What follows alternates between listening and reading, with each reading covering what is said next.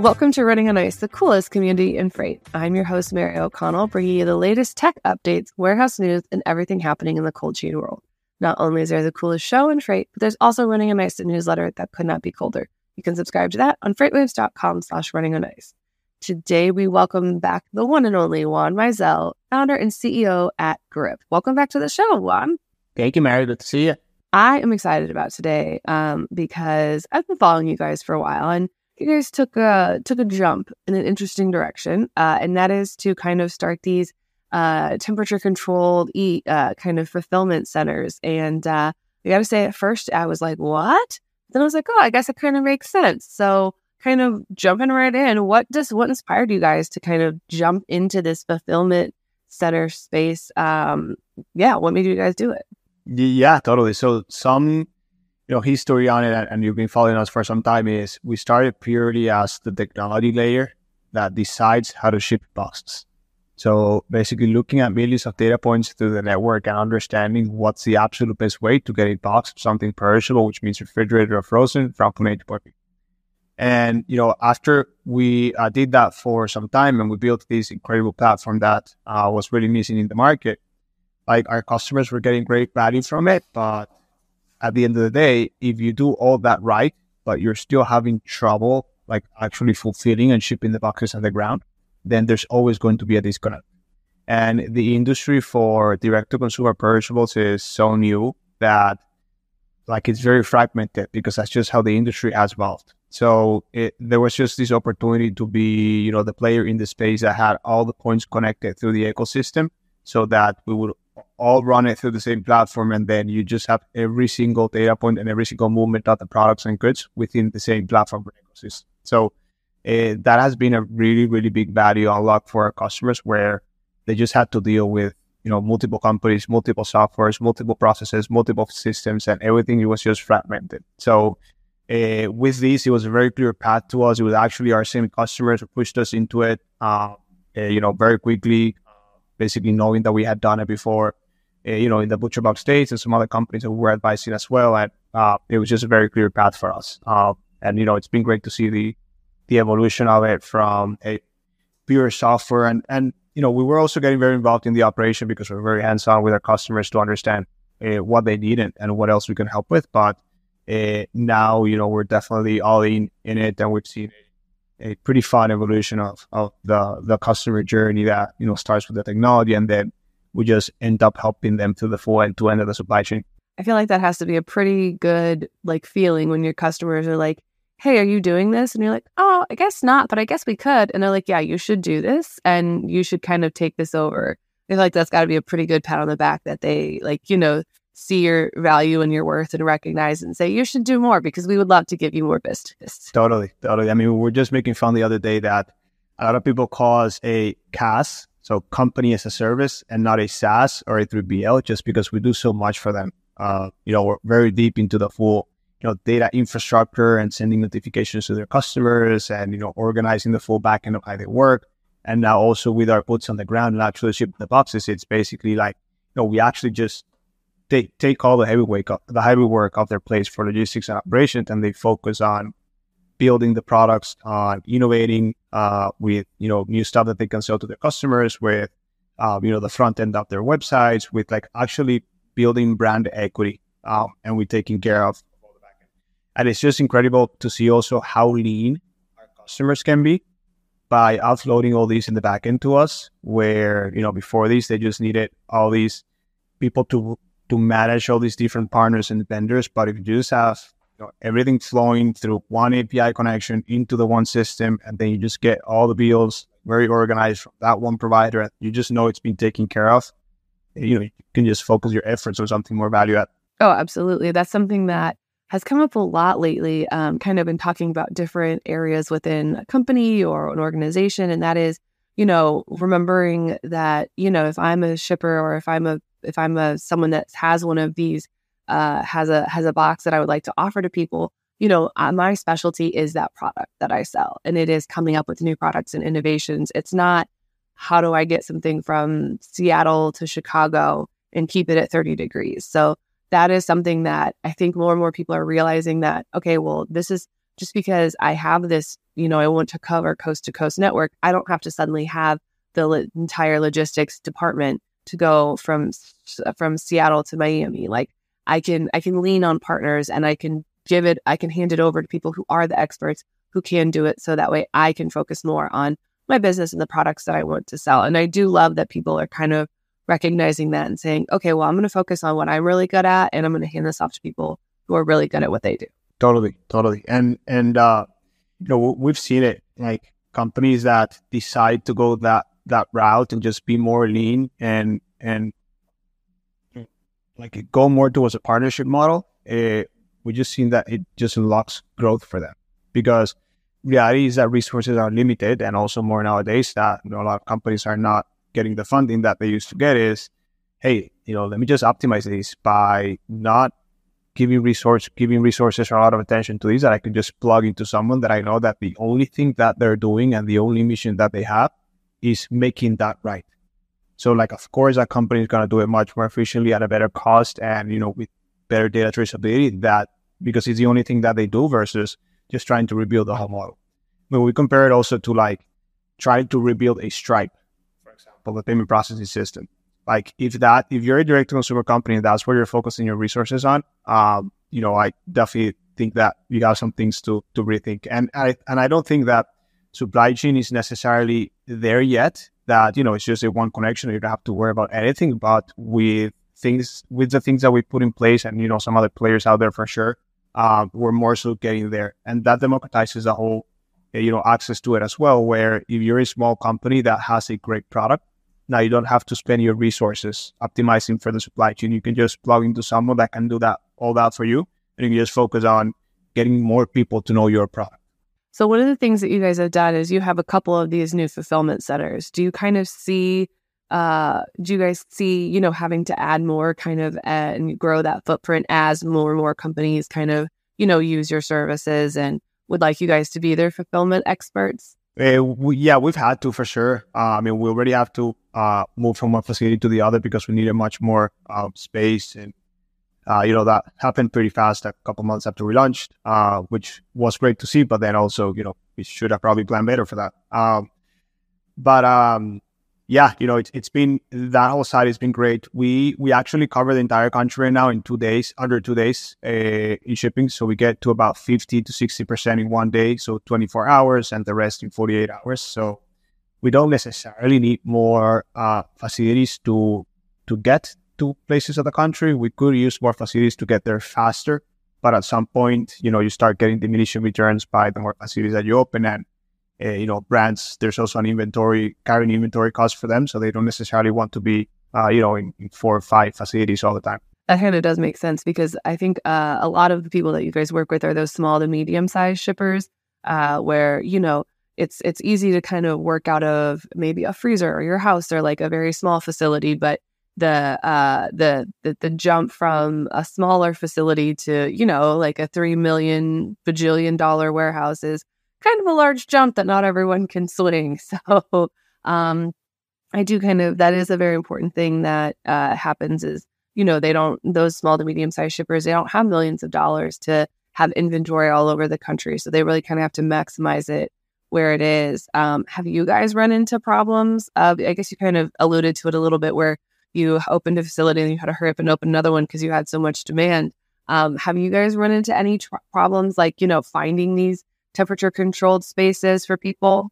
Uh, we have, uh, you know, in, initially, and and you know, mostly when we were looking at this like a year plus ago, where you know the Northeast specifically uh, capacity was very tight. Uh, some other markets as well. Um, I think our our like our value proposition in the space is is very strong from a unit economic standpoint because if you take a facility that's doing pallet in pallet out and then you start adding a lot more you start doing a lot more value added activities like you know picking by the unit and then shipping boxes where you're getting like multiple dollars per box then the business model makes a lot more sense to grab space that might not make sense if you're just doing pallet in pallet out. So just for that reason it's been a little bit easier for us. And then also what we do with this is everything gets optimized before the products get to the ground. So once like an order gets to the ground, there's zero decisions that are made.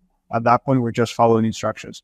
So that basically like optimizes the full, you know, flow of product and how we are using the square feet of these warehouses. So that has made it a little bit easier for us, but not to say that, you know, the the market is definitely challenging. You know, I think that's probably going to alleviate within the next couple of years as you see millions of, you know, square feet being built specifically on the frozen and the uh, refrigerated side and mostly on the hot markets as, you know, everything else with supply and demand. But uh, yeah, it's definitely been, been challenging for sure for over the last year or so. Oh yeah, there. Uh, that's why the I feel like there's kind of like a hole, like you know, there's all this like warehouse space is kind of opening on the dry van side, and it's not as tight as it was. But cold chain, I feel like you could probably build like 700 more 300 square foot, 300,000 square foot warehouses, and people will be like, that's still not enough. I mean, you see it, and it's also like if you look at the average age of a frozen facility, it's like somewhere from like 40 to 60 years If you look at the average age. So, you know, those are facilities that are not as tall, so you can't fit that many, you know, pallets in them. Uh, the refrigeration units are not as efficient, so you're not getting, you know, you're having to pay a lot to keep up with them and maintain it. So you see a lot of innovation in that space uh, as well. So, you know, there's a lot of things where like, hey, even if the market is tight, if you open a facility that's much more efficient, that's going to allow you to keep, you know, costs low and that's going to allow you to service your customer better as well. So there's probably still space for you know new facilities, even if the market is not necessarily asking for more.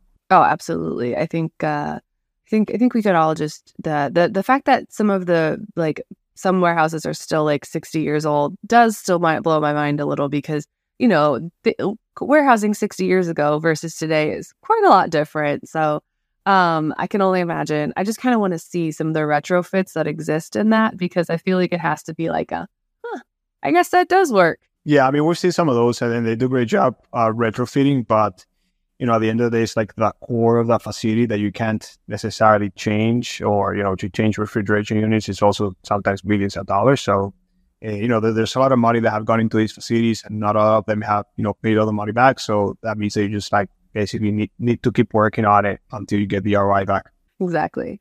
Um, one of the things that we've seen kind of, well, I guess we're coming out of it now that we're coming into the spring, but over the winter time, you know, there at one point in time, there was a snowstorm that took out literally like half the country and most of the Midwest with it.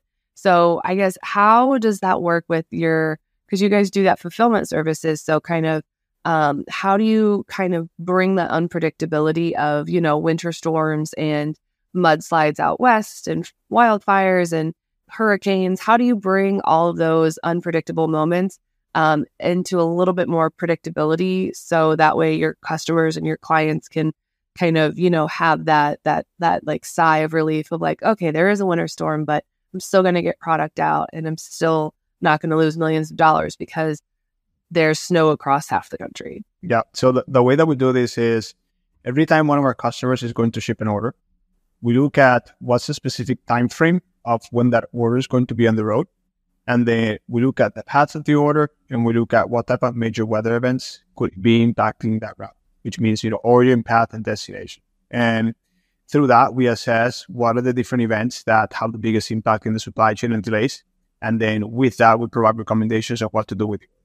Know, at the end of the day, it's it's it's very challenging, right? Because these things are moving and changing very fast, and every single customer has different, you know, risk aversion strategies. Some of them could be like a, you know, just ship it. I need to try to get the product there anyway. Or someone else could be, hey, I don't really want to reach the product, so they just hold it and ship it in a couple of days. But what we do is we provide our customers with all this information so that we can together with them make the decisions of what.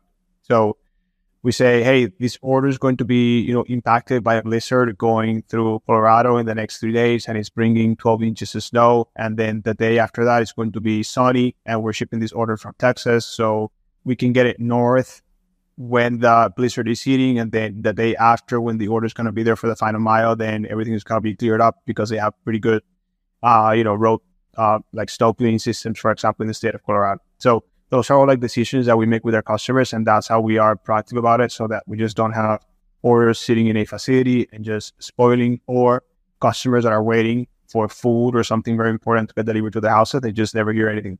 So uh, that's basically the approach that we take. And what it does is it takes what it would have been a pretty bad experience for a customer and it flips it on the head on the head and it makes it a very, very good one.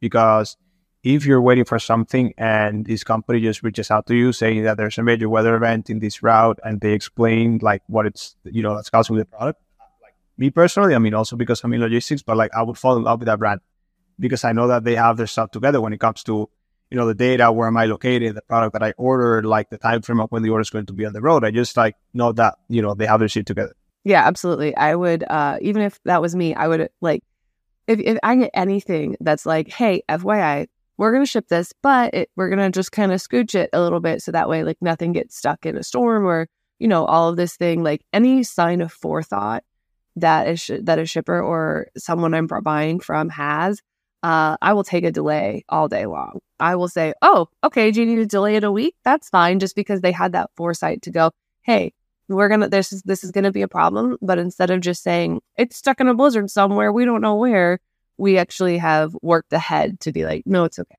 Don't worry, everything's fine. Like, of course, from a refund and a reship perspective, you know, you save a bunch of money, but then also from a lifetime value of the customer, that's where I think it has the most impact because at this point, if you're a direct to consumer brand, you have already paid for that customer acquisition cost, which, you know, even more so nowadays, it's, it's pretty high. So it, that way, customers or, uh, you know, direct to consumer companies are waiting for a few shipments based on revenue from each customer to be able to recoup that money and start making money on that customer. So if shipment one or two, you just mess up the delivery experience, then the biggest hit to the bottom line is the lifetime value of that customer. Yeah, hundred percent. Just like with any other business, uh, if if I know that you do a good job and you make a mistake after I know that you already do a good job, I'm much more likely to forgive versus if it's the first time and there's a mistake. That's not gonna that's not gonna settle well. All right. So, because you guys have developed this plan, uh, so kind of, you know, we can cop, you can, you can deal with the unpredictable. Do you foresee kind of the, because it's, it's not really a secret that, you know, climate change is happening. We're having a lot more unusual weather events. We're having blizzards in North Texas and other parts of Texas that aren't used to seeing snow, and we're having ice everywhere. Do you kind of foresee more of these impacts uh, affecting the supply chain as kind of we move out through the rest of the year and into the years to come? Yeah, for sure. Um, I mean, we are already seen it, as you said. You know, Texas getting snow, right? That like completely disrupts the supply chain because you just don't have trucks that are capable of cleaning uh, the roads and just making it available for people. Uh, and you know, we saw for example, last year where we had one week in Los Angeles where, like that one week, temperatures went up by like you know, 20 to 30 degrees. And there was a massive heat wave that hit for like, you know, three to four days. If you basically have a static rule of, hey, this is how I ship my orders to California, like let's say through the summer, then you're just going to have a bunch of damaged products, like specifically to those two days, because you're not really being dynamic or proactive about it. Uh, so we see a lot more of those events happening where it's basically just for a few days, you know, randomly on a on a on a place of the country where if you're not really on top of it from a data or like if you can't adjust what you're doing from a systems perspective, then you're definitely going to be taking a big hit when it comes to you know inventory and, and customer satisfaction. Oh, absolutely. I couldn't even imagine. Uh, like for example, last year I've lived in the Midwest my entire life. Um, I learned about corn sweat last year, and that is when it is so hot uh, that the corn starts like putting off its own humidity, which then is increasing the humidity and making it hotter creating more humidity and stuff from the corn. And that was like, it w- we were hitting like record highs of like heat indexes and everything. And so if I was trying to ship something through pretty much anywhere from Nebraska all the way to like Ohio, I was just getting stuck in this like just giant tunnel of heat. I was in my very own basically easy bake oven. So I think that, you know, having stuff like that in place where, okay, well, we see that this is atypical for this time of the year or you know, it's hot, but it's very, very hot, um, especially in the temperature controlled space. I feel like that has to at least help because if you know, okay, it's a two day point, but a day and a half of this, I have to go through this easy bake oven, that has to help at least in the beginning of saying, okay, well, then we maybe need to add a little bit more, um, you know, insulation or coolant to whatever I'm shipping. So that way the product inside can actually stay safe and um, hopefully make it in one piece. I mean, we've seen that, for example, with a Blizzard, when there's a blizzard above a certain amount of you know inches of snow, the on-time delivery of a box drops from the high 90s to the high 60s. So there's almost like a 40 you know point or almost like a 30 something point drop in on-time delivery for that shipment. So you know if you know that, then like why are you even shipping the box? But to be able to do that, you need the systems in place to be able to be proactive about that. But the numbers are just you know incredible when it comes to performance of logistics tied to major weather events. I absolutely love that you guys have like been able to capture that data and kind of because we all know that whenever there's a blizzard or a weather event that like naturally service falls off and it's not as great but the fact that you guys actually have the data and like kind of the knowledge behind it of like yeah we could send it now and have a 20% chance of it getting there or we could just wait a day and everything will be fine or you know it'll it has a higher chance of getting there. But i love the fact that you guys have that data behind it because that is something that I think a lot of shippers forget about or they don't necessarily think that there is um, they don't necessarily kind of put stock or have that own kind of data on there. Totally. I mean, and we're definitely you know still a long way to go when it comes to uh, like you know the analysis of data and being more proactive about the decisions. But uh, definitely with what we've been able to put together has been a huge help for our customers. Absolutely, I can only imagine. I I, I absolutely love it, but that's just me, the the da- the data nerd side of it.